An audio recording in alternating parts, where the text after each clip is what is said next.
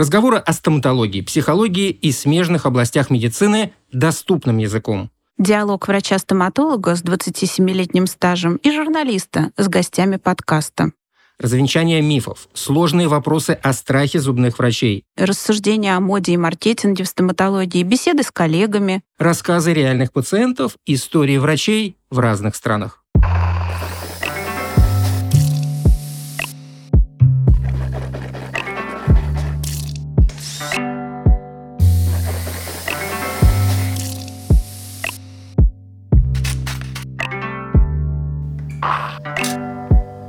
В эфире подкаст «Сквозь зубы».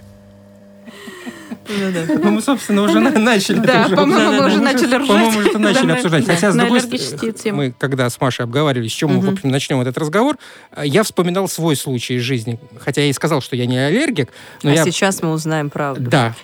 При этом это случилось очень давно. Это случилось более 20 лет назад, более 25, наверное, лет назад. Я собирался к врачу, к стоматологу, как это ни странно. Стоматолог у меня был рано утром. Все это дело происходило в Израиле. А перед этим мы почему-то с моим другом решили, ну, немножко покутить. Мгм. И вот я не выспавшийся, так скажем, после некоторого количества возлияния, Накученный. да, я приперся, значит, к стоматологу. Стоматолог вкатил и анестезию. стоматолог вкатил мне новокаин. Так. И я отрубился. После чего я вот все эти 25 лет, как прошли с того случая, уверен, что у меня аллергия на новокаин. Не на алкоголь, не на то, чтобы нужно поспать, а у меня аллергия на новокаин. Хотя Так. вот Маша сказала, что никакой аллергии у меня нет. А вас с вами что-нибудь сделали? Измерили давление, может быть? А, вам? Нет, ничего, вы там не этого знаете? не было. Мне Это наш- вот на- это на- на- Тогда еще не изобрели тонометры, на- да? на- Ну, такой кабинетик скромненький был. На шатырку, так всё и да, на осталось. шатырку мне дали, Ага. значит, я пришел в себя. Ну, рассудите нас, была аллергия или нет? Так кто ж теперь узнает? Дело в том, что, да, э, действительно, аллергия на анестетики может выглядеть вот так, да, что человек теряет сознание. Но нам очень важно измерить давление. Оно упало или не упало. А если оно упало, значит, Если оно есть упало, смотря на сколько, оно должно упасть на 30% от э, вашей нормы. И тогда мы скажем, да, это была анафилаксия, та самая лекарственная аллергия. Это бывает очень редко, частота аллергии на анестетики 1 на 6 тысяч. Прям это редко. Даже не знаю, что мне теперь после этого делать. Попробовать еще раз и давление Понимаете, померить, чтобы чувствовать себя од- одним из шести Драма ситуации в том, что перепроверить нельзя лабораторным тестом, делают только кожно-провокационную пробу. То есть, если вы готовы прийти в объятия аллерголога, который вначале вам на кожу нанесет новокаин, Мгм. немножко там поцарапает, а потом скажет, ну, давайте, и бахнет вам полную дозу, и пронаблюдает, что с вами произойдет, поможет, если случится аллергическая реакция, или зафиксирует, что, в общем, ничего, ничего нет. Потому что, ну, конечно, там могло Хорошо, что в этой истории, что новокаин больше не используют. Нет, Вот, да, нет, слава богу. не используют. Ладно, А, ну, если- нет, нет. Нет, нет. Как, как все поняли, да, сегодня мы говорим ис- исключительно об аллергии. Говорим мы э, об аллергии, прежде всего, в стоматологии. И я Мария Зельберборд, врач-стоматолог. Я Кирилл Манжула, журналист. И Ольга Жоголева, врач-аллерголог, иммунолог, кандидат медицинских наук и просто хороший человек. Мы с Машей пришли к выводу, что сейчас огромнейшее количество мифов вокруг аллергии. Аллергии связаны со стоматологией. В чем причина этих мифов? Откуда корни? Мне сложно ответить на этот вопрос. Я часто... Мне нравится искать корни, потому что когда я докопалась э, до там, истины, почему кто-то считает, что все красное аллергия или там все сладкое аллергия, откуда есть пошла такая вот э, мифология, это просто из наболевшего, э, мне становится понятно, собственно, и, и можно объяснить другим. Что касается того, почему со стоматологией связано столько страхов, ну, возможно, мне кажется, это связано с тем, что когда человек очень напуган в кресле стоматолога, с ним могут произойти разные штуки, внешне похожие на аллергию. Например, человек может грохнуться в обморок от самого акта укола, да, что вот страшный стоматолог, там в одной руке у него э, бормашина, в другой шприц, тоже выглядит не очень симпатично, и, в общем, все это происходит рядом с твоим лицом, дальше происходит укол, и ты дальше, в общем, упал, очнулся. Вот, это называется вазовагальная реакция, и они внешне действительно похожи на аллергию, потому что аллергия тоже может выглядеть, как мы сейчас вот с вами обсудили, абсолютно аналогично. У некоторых анестетиков, препаратов, применяющихся для обезболивания, есть побочные эффекты, которые, ну, очень внешне тоже похожи на аллергии. Например, человек могут щечки покраснеть, может э, припухнуть щека с той стороны, где ему ввели препарат, может случиться сердцебиение, головокружение, побледнение всего человека. И все это на самом деле побочные эффекты препаратов, но очень похожи на аллергию. И поэтому на самом деле в этой ситуации действительно стоматолог должен человека отправить к аллергологу, чтобы аллерголог ответил на сакральный вопрос, что это было пух. Да, это была аллергическая реакция или это был побочный эффект препарата. Потому что во втором случае препарат ввести снова можно, да, а если это аллергическая реакция, то опасно. И статистика как раз тут на нашей стороне. Аллергия крайне редко бывает в стоматологической практике. Секунду, Да. но все говорят, Мгм. что аллергия это чуть ли не болезнь 20-21 Мгм. века. Да. Первое, что боятся люди сейчас, Мгм. это аллергия. Да. Лю- любого останови, у тебя есть аллергия, как правило, скажут, есть на что-нибудь. Мгм. Это, это тоже миф, судя по всему. Это миф, потому что частота аллергических заболеваний все-таки не так велика, чтобы говорить о том, что аллергия есть у каждого второго, но средства массовой информации, интернеты, они здесь э, играют э, на руку страхом. Вы А, знаете, потому мне что, кажется, да. тут и сами врачи тоже играют на руку этим страхом, потому Да, что я очень часто ста- сталкиваюсь среди коллег с тем, что они уверены в том, что каждый пациент, который приходит к стоматологу, если у него есть какой-то отягощенный аллергологический анамнез, в котором они не станут даже разбираться, то прежде чем что-то делать, его нужно отправить на пресловутые аллергопробы. Но что вообще с врачебным сообществом в этом смысле происходит? Что нам всем делать, чтобы прекратить это? На самом деле ведь на этом строится индустрия отжима у Да. пациентов денег Да, на, э, ис- на причем- исследования. Вы знаете, мне всегда любопытно здесь, это такое немножко э, отступление э, больше в сторону этики. Это добросовестное заблуждение. Все искренне, ну, допустим, лабораторные службы э, искренне считают, что те тесты, которые они делают, они достоверны, не зная о том, что это шляпа. Вот. Или здесь есть какой-то элемент маркетинга. Про какие тесты вы сейчас говорите? Мы говорим про аллерготесты на анестетике. То есть есть Ну, или лабора- там на да, что-то да. другое. То есть получается, так, я, извините, вас перебью, получается так, что человек, пациент, приходит делать этот тест, и ему говорят, да, у вас есть аллергия, а на самом деле ни черта нет. Да. Или наоборот, что самое Или ужасное. наоборот. То А есть, как э, так может быть? Не все тесты одинаково полезны. Но сейчас мы, я вначале, Мгм. наверное, на вопрос э, Марии Да-да-да. отвечу. Такая болевая точка. У нас действительно есть большие сложности с медицинским образованием. Они связаны с тем, что медицина движется вперед, особенно аллергология. Уж я как аллерголог должна об этом сказать. Но это относится ко всем, наверное, специальностям семимильными шагами. А наше медицинское образование очень консервативное. И у нас базовые науки, вот те, которые рассказывают о том, как все устроено в человеке, они очень крутые, очень крутая база знаний, первые курсы. А вот клинические курсы, они часто Отстают. отстают, да. И аллергология вообще очень, по моей памяти, и, что я окончила вуз в 2007 году, то есть за это время что-то, может, поменялось, но вообще аллергология очень скромно преподается. Поэтому, в общем-то, если ты не врач-аллерголог, у тебя очень смутные представления об аллергологии. Есть э, когорта врачей, которые считают, что это вообще какая-то специальность, не специальность, что мы там э, гадаем на хрустальном шаре и методом тыка там что-то говорим. Ну вот, у тебя аллергия, не ешь ничего. У тебя аллергии нет, но ты тоже не ешь ничего. На всякий Вот, случай. да, чтобы- всякий случай, да. Сделаем анализы на все, что-нибудь да покажут. Да, Теперь да, да, вот это результатам ан- анализы на да-да-да. все, это мое любимое. Да. Вот. Если представить, сколько это стоит денег. Ну, это- помимо того, что, да, это абсолютно не то, как дол- должен ставиться диагноз в аллергологии, ну, мы, наверное, об этом сегодня еще поговорим. Во-первых, это, с одной стороны, дискредитирует специальность, потому что, да, гадание на хрустальном шаре — это такое среднестатистическое представление об аллергологе. С другой стороны, существенно влияет на качество наших пациентов, потому что, когда действительно диагноз ставится, например, не аллергологом, про анализы мы сейчас Мгм. э, еще поговорим, Мгм. Потому что их может назначить любой врач. Их же интерпретировать и сказать, ну вот у вас аллергия на все анестетики, будем вас лечить без обезболивания. Это, представляете, это, это не шутка. Это не шутка. Это не шутка. Это самое ужасное, что это Вот. не шутка. И, конечно, что-то надо менять. Э, Я не знаю, что должно измениться. Э, Я знаю, что глобально, да, я знаю, что маленькие шаги ведутся в этом направлении. Например, наша Российская ассоциация аллергологов, клинических иммунологов наконец-то обновила рекомендации по диагностике лекарственной аллергии. Там написано черным по белому, кто бы их читал еще, да, что на что можно сделать тесты, на что можно сделать тесты, и там нет анестетиков. Это, собственно, два вида антибиотиков, да, цефалоспорин и пенициллины. Это хлоргексидин и некоторые препараты, используемые для нейромышечной блокады. Вот, и то в России нет реагентов для большинства, ну, то есть для хлоргексидина и нервно-мышечных препаратов. И все, на этом анализы закончили для диагностики лекарственной аллергии. Второе, что там хорошо написано, что диагностика лекарственной аллергии случается после случившихся симптомов. То есть вначале что-то должно произойти, мы должны заподозрить аллергию по совокупности случившихся с человеком событий на лекарства, да, не просто, что у него есть на что-то аллергия, на помидоры, а мы ему говорим, ну, давай теперь тебя заодно и на новокаин протестируем, да.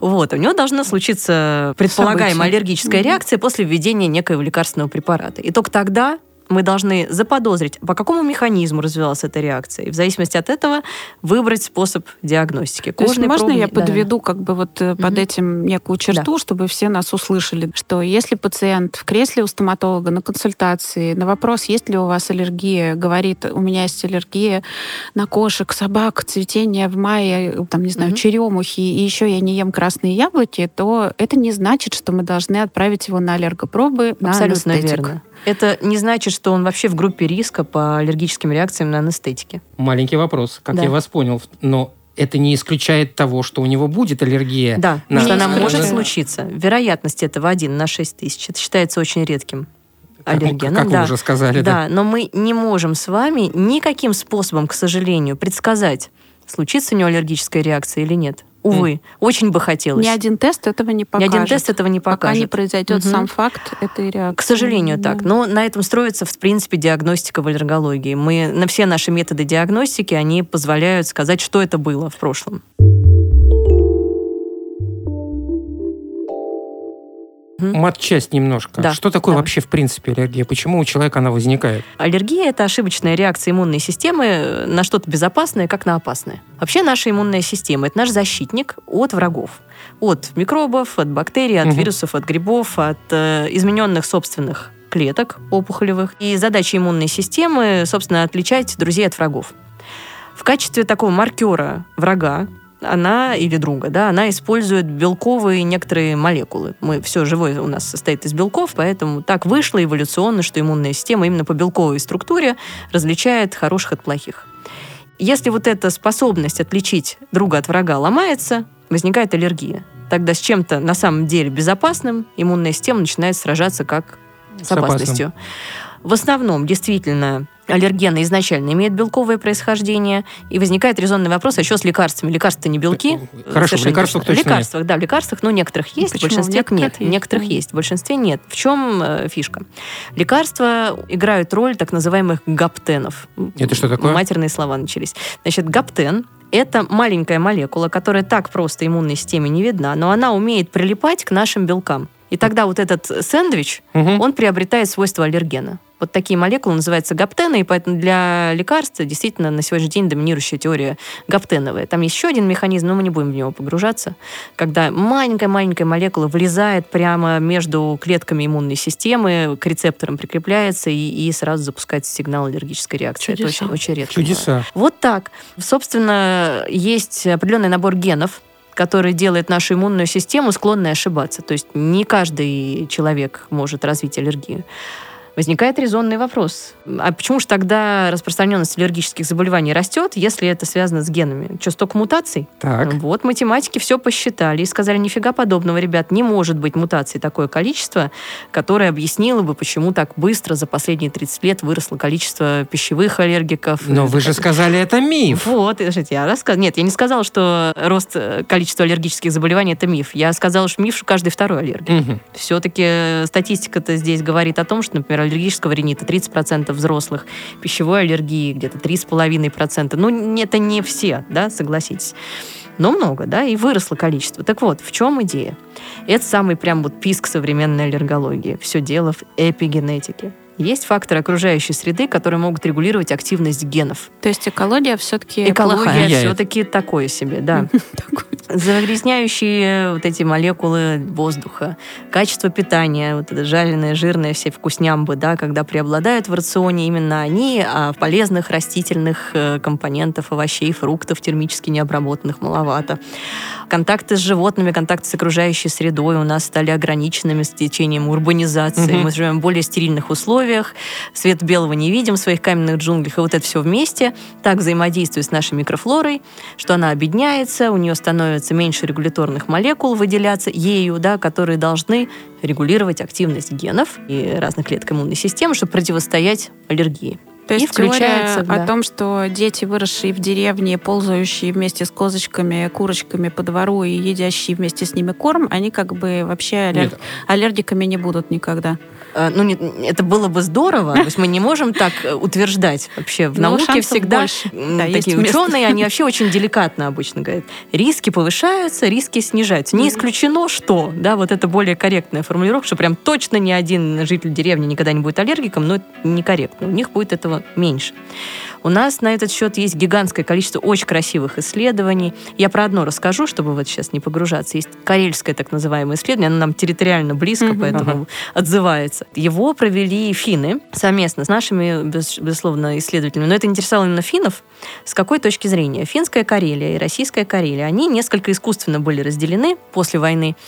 И получилось так, что территория географически сходная, генетически сходная. сходная, да, была разделена по принципу качества жизни, так скажем. То есть Дайте на финской угадаю, территории... где было больше грязи. Да. Не будем мы об этом Э, говорить. Финская территория Карелии больше с городским населением, российская Карелия преобладающее население деревенское. И на финской территории Карелии колоссальная распространенность бронхиальной астмы, пищевой аллергии, аллергических ринитов и прочей всякой гадости.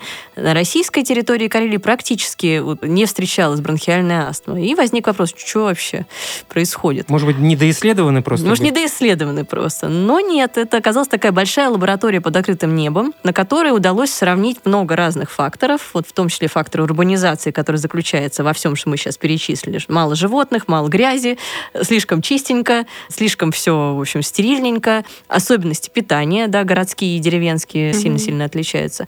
А в итоге микробиота очень сильно отличается. То есть более скудный набор бактерий у ребят, которые живут на финской территории, и более разнообразная микрофлора у тех, кто живет э, на Иногда территории в Кореи. грязи полезнее. Да, абсолютно. И главный эксперт на сегодняшний день финский, э, который в том числе участвовал в этом Karelian Study, да, карельском исследовании, Тария Хахтела, вот ему принадлежит концепция биоразнообразия, которую он всячески толкает, продвигает на наших конгрессах. О том, как, собственно, важен принцип «больше грязи, ширше морда». Они Да. советуют своим жителям ну, хотя бы чуть-чуть жить так же, как Да, на они- территории но Российской безусловно. Карелии. Очень деликатно он говорит, мы не можем все переехать в деревню, но мы можем взять лучшее из деревни себе. Мгм. Это зеленые зоны, там зеленая стена в офисе, больше гулять на природе. Они в детские сады э, включают такие игры, когда детки должны сажать растения, и возюкаться в земле и измеряют потом, ну, в исследовании измеряют количество бактерий у них через две недели, насколько более разнообразной становится микробиот кожи и как это полезно сказывается на работе иммунной системы. А это значит, что можно улучшить жизнь человека, у которого уже аллергия. В том числе это называется вторичная профилактика, когда с тобой уже эта неприятность случилась, как сделать так, чтобы она не утяжелялась и не, не прогрессировала. А По крайней мере, снизить риски. Да. Аллергия прогрессирует. Аллергия, да, к сожалению, по своей природе это прогрессирующее заболевание. В эфире подкаст «Сквозь зубы». Мы обсудили большую часть уже про анестетики, но в Мгм. стоматологии есть еще масса вариантов, на что может случиться аллергия. В том числе, например, материалы, которые используются для протезирования Абсолютно и верно. так далее. Что должен врач-стоматолог знать об аллергии в кабинете? Что мы должны Мгм. контролировать? Кусочек для стоматологов. Кусочек, кусочек ликбез для стоматологов и сочувствующих. Мы должны для себя понимать, что аллергия на лекарства и, и материалы в стоматологии может быть всего двух видов. Это реакция гиперчувствительности немедленного типа, та самая анафилаксия, которая бывает крайне редко в практике вообще лекарственной аллергии, в практике стоматологии в частности, стоматолога в частности, и реакция гиперчувствительности замедленного типа. Это локальные реакции в той зоне, где кожа или слизистые контактируют с аллергеном. Вот Ну это более и- частая Из названия форма. следует, что одна случается резко, а другая а вторая может в быть течение э, 48 часов. медленно. Да, но мы должны для себя понимать, что первая, которая резко, вот она генерализованная, и мы должны знать, как она выглядит. Сейчас я об этом расскажу. А вторая более частая, и как раз она встречается в связи с материалами в стоматологии. Это могут быть металлы, это могут быть э, акрилы, это может быть гутаперча, это может быть хлоргексидин, это может быть еще гипохлорид. Мгм. Все это локальные реакции. Вот ровно туда, куда вставили, Ввели. влили, Мгм. ввели, именно в этой зоне будут воспалительные изменения. В то время как на местной анестетике самая неприятная реакция, которую мы ожидаем, это анафилаксия. Это реакция, которая происходит обычно в течение 15 минут после введения препарата. Именно она представляет опасность. Именно в этом случае от стоматолога потребуются практические навыки по оказанию неотложной помощи, то бишь нужно будет ввести внутримышечный адреналин. Тут важно запомнить, что нет никаких других способов справиться с анафилаксией. Ни супрастин, ни дексаметазон, ни молитвы, да, они не помогают. Помогает исключительно введение адреналина, потому что это вещество, которое действует быстро, в течение пяти минут. Это единственная жизнеспасающая, так скажем, манипуляция, которая не дает упасть давлению.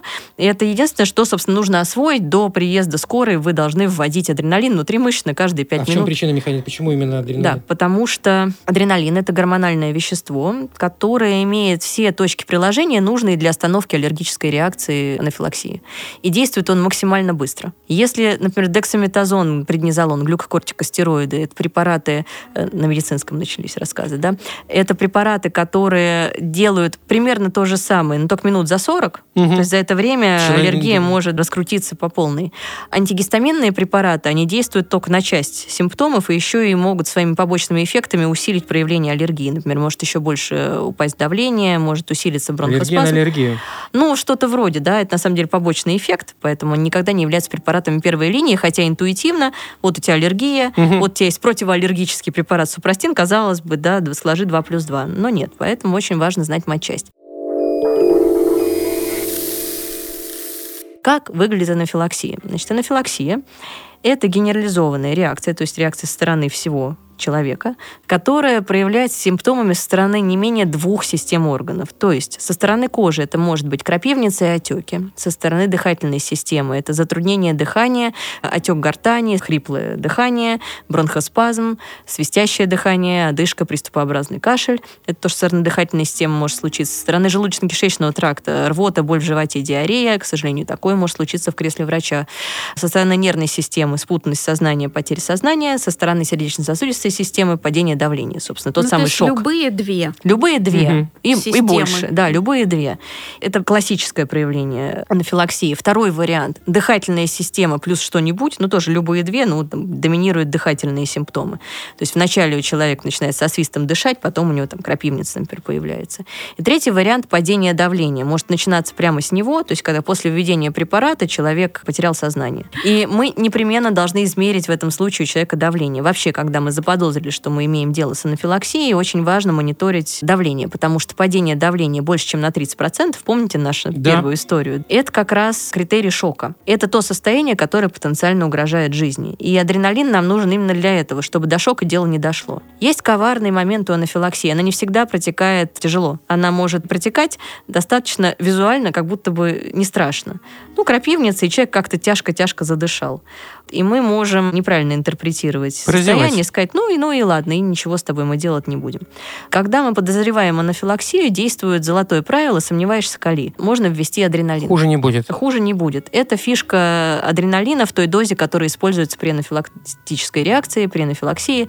Доза для взрослого человека, раз уж нас слушают стоматологи, я озвучу, полмиллилитра. Для детей с 6 до 18 лет 0,3 миллилитра. Для детей с 3 до 6 лет 0,15 миллилитра. Для детей до 3 лет, но я думаю, что в кресле стоматолога это большая редкость все-таки, это 0,1 миллилитра на килограмм. Это те дозы, от которых ничего фатального не случится. Максимум, что может случиться, на время сердцебиения. Мы вводим эту дозу внутримышечно, не внутривенно. Но я не думаю, что стоматолог в состоянии паники будет там э, венозный Искать доступ вену. искать. Да. Вводят обычно в передний наружный квадрат бедра. Это зона, из которой максимально быстро препарат попадает туда, куда ему нужно И попасть. можно делать через одежду. Можно я делать через понимаю. одежду, если вы, э, собственно, обладатели нужной иголочки, или если у вас есть аутоинжектор. Мгм. Вот. Э, Если есть возможность там э, при- приспустить штаны, можно лучше это сделать. Ну, так вам будет комфортнее просто Мгм. делать инъекции, чтобы это не было как э, Ну да, там в возможно ошибки, что это уйдет куда-то в ткань. Да, да, да, там, шкурет не да, туда. да. Вот. В идеальном варианте набрали адреналин, нашли место инъекции, ввели на три четверти иглу шприца, потянули поршень на себя, убедились, что вы не в сосуде, что кровь не, не поступает в шприц, и дальше ввели. Доза такая маленькая, что тут медленно ввести нет большого смысла, действительно, доля миллилитра, поэтому вводите, оцениваете, что происходит с давлением. Давление не падает, все, можно остановиться. Главное – это гемодинамика. Вот, и вызываем скорую. Даже если человеку похорошело, если мы подозревали анафилаксию, нужно вызвать э, врача скорой помощи, чтобы он уже осмотрел, принял решение, госпитализировать, не госпитализировать. Есть тут такая неприятная э, штука. Существует двухфазная анафилаксия, когда аллерген ввели один раз, а вся вот эта вот катавасия случилась два раза. Это происходит чаще у тех, у кому не ввели адреналин. Встречается в целом реже, чем раньше было принято считать, но именно из-за риска двухфазной анафилаксии человек после анафилаксии может принять решение врач госпитализировать на сутки просто под наблюдение. Не то, что ему надо прокапаться, ему, может быть, ничего не нужно, просто за ним должны врачи сутки понаблюдать, что у него не случится второй волны.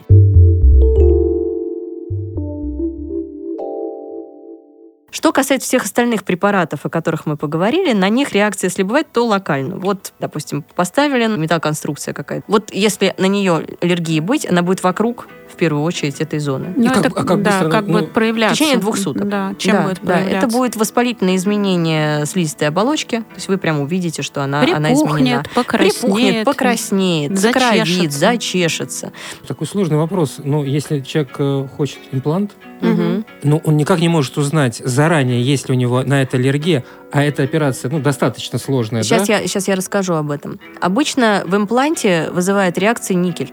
И о том, что у тебя реакция на никель, ты можешь прекрасно знать заранее, потому что никель есть в составе украшений. Часов. металла на часах, Да. э, пряжки ремня, э, металлических болтов на джинсах. И поэтому Вот человек обычно об себе это знает. Хитрый стоматолог, Мгм. знаешь, как на это, например, мы видим, что человек без часов. Мгм. И мы спрашиваем, а вы часы почему не носите? Да-да-да. Они такие, ой, слушайте, я не ношу, потому что вот у меня аллергия тут на металл. Мгм. Мы Ага. такие, А перед «Ага». этим вопрос, аллергия есть, аллергии нет? да, да, да, это классика нет. жанра.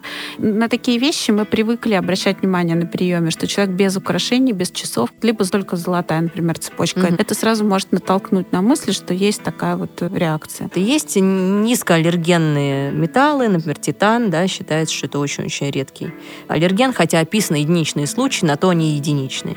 Вот, Но поэтому, это имплантаты, они как раз из титана.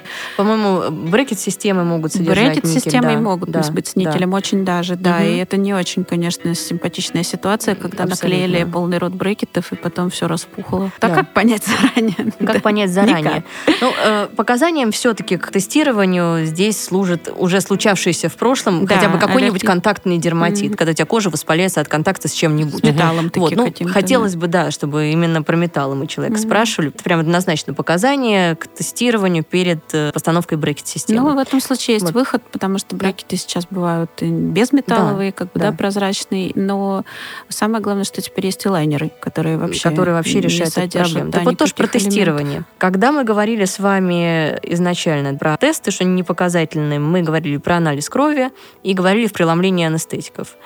В целом, вообще во всей аллергологии лабораторное тестирование проводится только в отношении вот этих реакций немедленного типа, которые быстро-быстро случаются.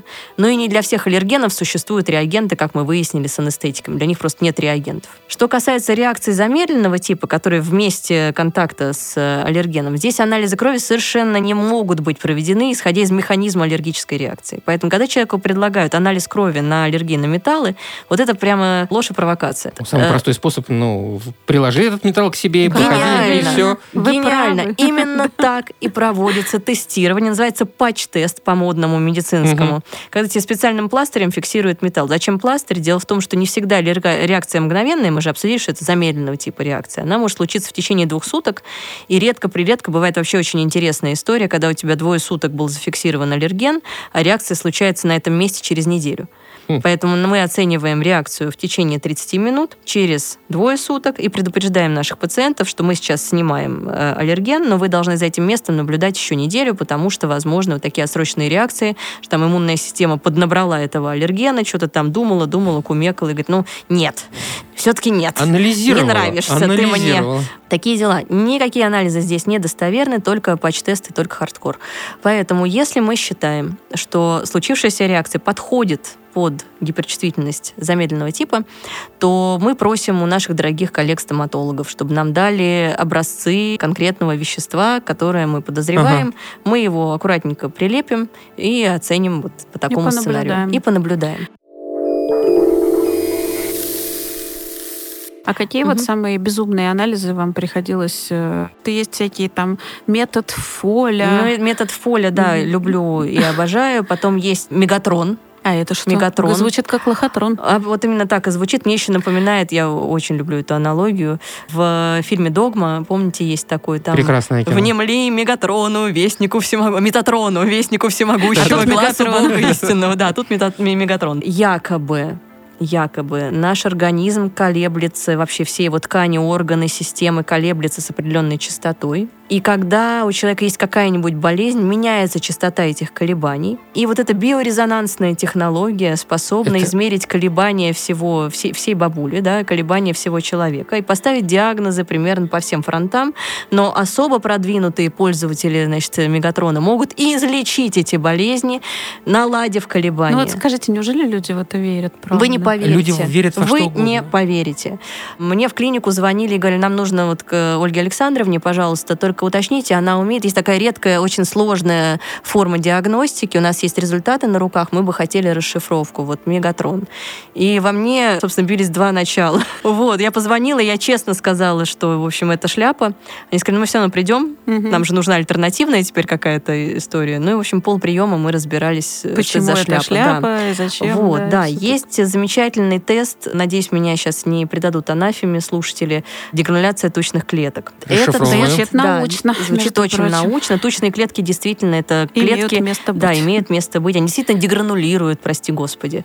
Вот когда мы говорим про аллергию немедленного типа, вот эту стра- страшную историю Ага. с анафилаксией, под физиологией, в том, как все устроено, когда человек болеет, вот это изучает под физиологией, есть такое понятие эффекторные клетки. То есть клетки, которые, собственно, работяги, от деятельности которых зависит э, эффект. Вот, вот тучные клетки это эффекторные клетки аллергии немедленного типа. Это такая клетка, нафаршированная биологически активными веществами, которая делает вот так, пфу, выкидывает из себя все содержимое, когда к ней цепляется аллерген с антителами к нему. И вот этот процесс называется дегрануляция тучных клеток. Есть тест, который изучает, как тучные клетки дегранулируют в присутствии аллергена. Есть дегрануляция тучных клеток курильщика, да, дегрануляция тучных клеток здорового Что человека. это Так, такое? секундочку, ку- курильщик нездоровый человек? По определению? Это Это- фигура это речи. Я имею в виду вот что. Есть суперсовременная топовая технология тест активации базофилов. Базофилы — это второе название тучных клеток. То есть мы реально можем сложными технологиями определять на поверхности базофилов маркеры того, что они активировались. То есть у них рецепторики такие маленькие появляются, там иголочки на поверхности. Когда я активен, я сейчас дегранулирую прямо здесь полностью. Вот это высокие технологии. Мы действительно это можем. Это тест, который сейчас только изучается. У него очень, так сказать, перспективные перспективы, потому что этот тест позволит обходиться без провокационных проб. Чувствую, там да? есть какое-то но. Значит, какое есть но? Но заключается в том, что это очень дорого. Вторая проблема в том, что сейчас пока лаборатории в мире не могут договориться, какие маркеры использовать. Нет единого протокола. Те протоколы, которые у нас используются, они очень отличаются от того, что используется в Европе, поэтому мы не можем сравнивать наши результаты с их. А у нас уже все делают. Все То есть это не значит, уже. что там правильно, тут неправильно или наоборот? Просто да, Да, пока не, просто по-другому. э, для каждого аллергена есть интервалы, нормы. Мы должны как-то пользоваться чем-то единым. Господи, что Вообще в это этом сложности. прекрасном разнообразии делать обычным людям, обычным пациентам? По-моему, Ну, можно повеситься легче. Аллерголог затем и учится, любой врач, да, затем учится так долго, чтобы не надо было каждому пациенту осваивать всю медицинскую науку с нуля, да, а можно было довериться врачу. Ну, тут есть дальше детали. Да. Значит, а есть дегрануляция клеток по российскому варианту. Делается так в Питере, исключительно в Питере. А, а нет, еще в Анапе, по-моему, это так делается. И делается это в Минске. Вот три, значит, есть пункта дегрануляции тучных клеток. Что делают? Вот в той версии, про которую я рассказывала, берут прямо у пациента его тучные клетки, Мгм. на них на поверхности, вероятно, есть антитела к аллергенам. Подваливают туда аллергены, все смешали и определили маркеры активации на тучных клетках пациента. Все немножко более-менее как-нибудь логично.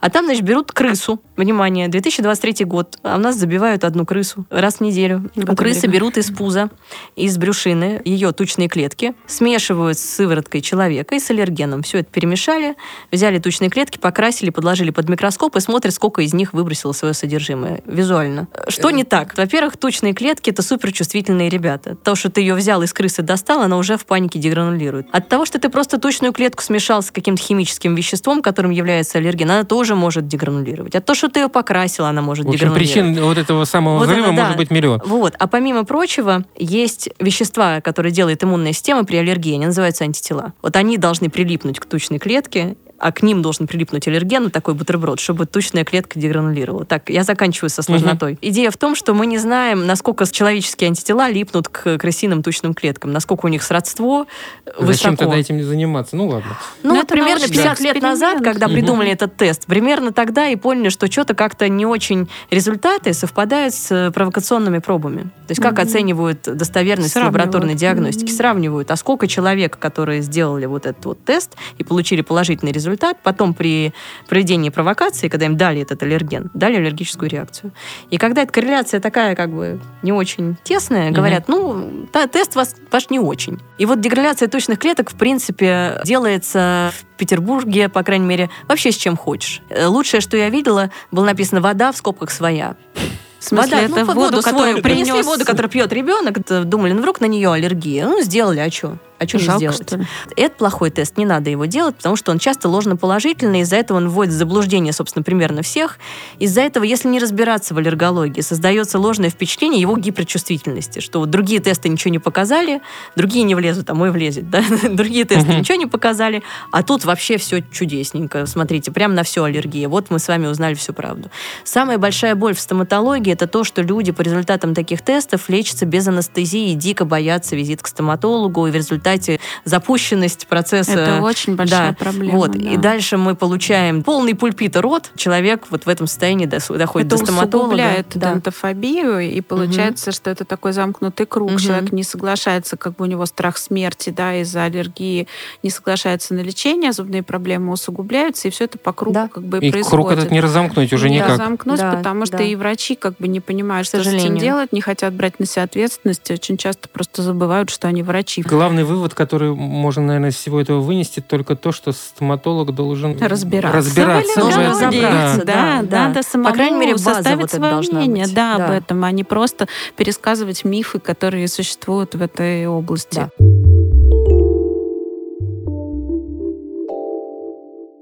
Понятно, что аллергии, наверное, не так много, как об этом говорят. Совершенно верно, бы. да. Но она есть. Но она есть. А можно ли вылечиться от аллергии? Мы говорим сейчас про аллергию вообще или про аллергию э, на медикаменты? Ну, давайте вообще сначала. Про аллергию вообще. Значит, во-первых, аллергия вообще имеет свойство проходить. И это ее замечательное свойство. На этом свойстве в том числе основаны способы лечения, придуманные для тех, у кого она проходить не хочет. Например, пищевая аллергия – это прогностически очень хорошая аллергия, потому что, например, молоко, яйца, пшеница, соя, арахис – это те аллергены, на которые все может прекрасно закончиться в детстве. Есть аллергены пищевые, на которые аллергия может проходить медленнее или не пройти совсем, но все равно, учитывая, что вероятность э, того, что аллергия пройдет, сохраняется, мы регулярно пересматриваем таким пациентам диету, делаем анализы и так далее. Это морепродукты, орехи, семечки и рыба. Что касается дыхательной аллергии, тут менее радужная история. Это когда аллергия вызывает то, чем человек дышит. Кошки, собаки, пыльца, пыль, плесень. Здесь э, аллергия может пройти где-то у 15% людей, но может пройти. Пройти сама. Сама, да, это называется спонтанная толерантность. Вот современная аллергология как раз занимается изучением того, а как это происходит, на какую кнопку нажать. Чтоб лекарство Вот, чтобы- придумать, судя по всему. В том числе или образ жизни модифицировать, Мгм. потому что сейчас все больше внимания вот микрофлоре. Я уже рассказывала про микробиоту. Возможно, действительно, все дело в кишечнике. Но не так, как хочется нашим пациентам, которые хотят у гастроэнтеролога полечить кишечник, и у них после этого аллергия должна пройти. А все несколько глубже. Мы должны научиться правильно жить, правильно питаться. Аллергологи придумали такой замечательный метод лечения аллерген-специфическая иммунотерапия, сокращенно АСИД. Это такое лечение, которое чем-то похоже на вакцинацию. Когда мы используем тот же самый аллерген, на который у человека уже есть аллергическая реакция, но в такой дозе, в такой концентрации и по такому маршруту мы его Как к вводим. яду приучи- при- приучить Люблю организм. эту аналогию, но не совсем. Нет? Вот, там и Только она фишка- просто на поверхности. Она на поверхности. Но, опять же, не оно. Некоторые говорят, это как гомеопатия. Типа берешь маленькую дозу, ну, Ага. все, в общем, тоже не, не со- не совсем корректно, э, не совсем корректная аналогия. В общем, идея в том, что э, то, как иммунная система взаимодействует с аллергеном, как оказалось, зависит от того, каким путем он в организм попадет, будет вдохнут, съеден или инъекционно введен. А во-вторых, э, зависит от концентрации этого аллергена. И вот для многих аллергенов высчитаны эти дозы, в которых иммунная система не посчитает, что это вражина, не ошибется. И в этой дозе аллерген можно ввести подкожно или закапать под язык, и вот там его поджидают так называемые наивные лимфоциты. Это клетки иммунной системы, которые еще не в теме, они еще не знают, что у нас аллергия, и заново с ним знакомятся. А мы их пытаемся обхитрить. То есть, если проводить аналогию с ядом, это должно выглядеть так, что это такие мини-аллергийки, к которым человек просто привыкает. Мгм. А здесь совсем иначе. Доза та, маршрут тот, когда иммунная система не считает, что это враг. Она не пытается с этим сражаться. Она говорит, нет, ты вроде нормальная береза. Там, Ну, ты вроде клещ, тоже есть ты некоторый окей». обман. Ну, вы Ну, обманываете иммунную систему. Да, да мы, ну, ну что ж поделать, во имя добра Мгм. и всего самого светлого. В каком-то смысле это можно назвать десенсибилизацией. То есть сенсибилизация, это то, что предшествует развитию аллергии, это нехорошо, это гиперчувствительность, неправильная работа иммунной системы. А десенсибилизация, когда мы говорим, ну-ка, узбогойся, не делай так, нормально все, это не враг. И с лекарственными препаратами можно проводить тоже десенсибилизацию, но вот, насколько мне известно, все-таки с анестетиками и со стоматологическими материалами десенсибилизацию не То есть, если проводят. есть уже аллергия на анестетики, то ничего с этим не поделать. Ничего не сделать, можно подобрать просто другой анестетик, потому что есть анестетики не родственные по химической структуре, можно, в общем, заменить один на другой. Я про детский прием еще хотела спросить. Да. Дело в том, что как раз на детском приеме чаще всего возникают э, при вопросе, Мгм. есть ли аллергия, мы же Да. заполняем медицинскую там, Конечно. анкету и прочее, или там сам, сами родители пациента маленького говорят, у него аллергия, там, не знаю, на молочные продукты. Мгм. Он вообще у нас их не ест. И вот стоит такой маленький, худенький, худенький заморыш, не ел он никогда ничего молочного. Ну и заодно ему еще не давали там еще по списку еще всё там, всё остальное, да. остальное. И зубы у него, конечно, уже тоже пострадали от этой диеты, Мгм. потому что кальций ему брать неоткуда, фтор Да. неоткуда. И имеет ли право врач-стоматолог в такой ситуации разрешить ему есть молочные продукты? Или все-таки направим его к аллергологу и на какие-то исследования? Ну, Как тактично и корректно поступить в этой Это довольно ситуации? сложный вопрос, потому что в целом действительно это базовые знания. У нас нигде не регламентировано, что диету назначать или отменять должен только аллерголог. Мгм. Другое дело это вопрос доверия. Потому что пациент может иметь свои представления о том, кто в чем разбирается, и посчитать, что у стоматолога недостаточно эрудиции медицинской, чтобы вычислить аллергию. Ну, и- что он как бы превышает свои да, да, да, полномочия. в превышает свои полномочия, человек Мгм. просто может не поверить. Мгм. Поэтому такой вопрос, как мне кажется, решается индивидуально. Если вы видите, что кредит доверия у вас достаточный, что вам доверяют, и что пациенты, в общем, вас э, услышат. И вы уверены в том, что то, что с ребенком происходит, действительно не связано с аллергией на молоко, и что ему можно его есть. Как может быть в этом уверен? Если, например, по рассказу родителей вы понимаете, что при каких-то обстоятельствах он молоко ест и не реагирует. на Ну, него. например, говорят, ну да, такое Да. есть, там типа, ну, кроме мороженого, Кроме он, мороженого, он ничего например. молочного есть всё не ест, кроме- точнее, ничего не ест, кроме да, мороженого. да. Ага. Или на, на молоко ужасно реагирует в Петербурге, но прекрасно ест все в Турции. Вот, вот это Там уникальное особое турецкое молоко. особое молоко. Да. То что вы, вы знаете, какие есть версии, что тут, в общем, все там Добавки, гадостью да, поливают, а да, там да. фермерское прекрасное молоко. А, Вот, то есть, когда вы понимаете, что есть хоть какие-то обстоятельства, при которых человек может съесть тот же самый продукт и не реагировать на него, с вероятностью 99% никакой аллергии у человека нет. Поэтому вот это может быть для вас путеводной звездой, когда вы принимаете такое решение. Но если вы чувствуете, что кредит доверия недостаточен, что все равно вас пойдут перепроверять, лучше отправить человека как минимум к педиатру, лучше сразу к аллергологу. На сегодняшний день мы же знаем, что еще дефициты всего, дефициты витаминов, микроэлементов, железа, усугубляют аллергии, повышают риски аллергии. Диета может быть, наоборот, утяжеляющим фактором, помимо того, что качество жизни катастрофически страдает, еще и это фактор утяжеляющий Ну, то есть да, получается, проблему. что разнообразие питания, разнообразие окружающей среды — это, в Да. общем, факторы профилактики Это факторы профилактики аллергии. Разнообразие питания за счет растительной пищи. Надо есть радугу, как говорят нутрициологи, диетологи. Красная, желтая, оранжевая, синяя, фиолетовая, сербурмалиновая. Это наши прям дружочки. Если найдете. Если найдете, попробуйте.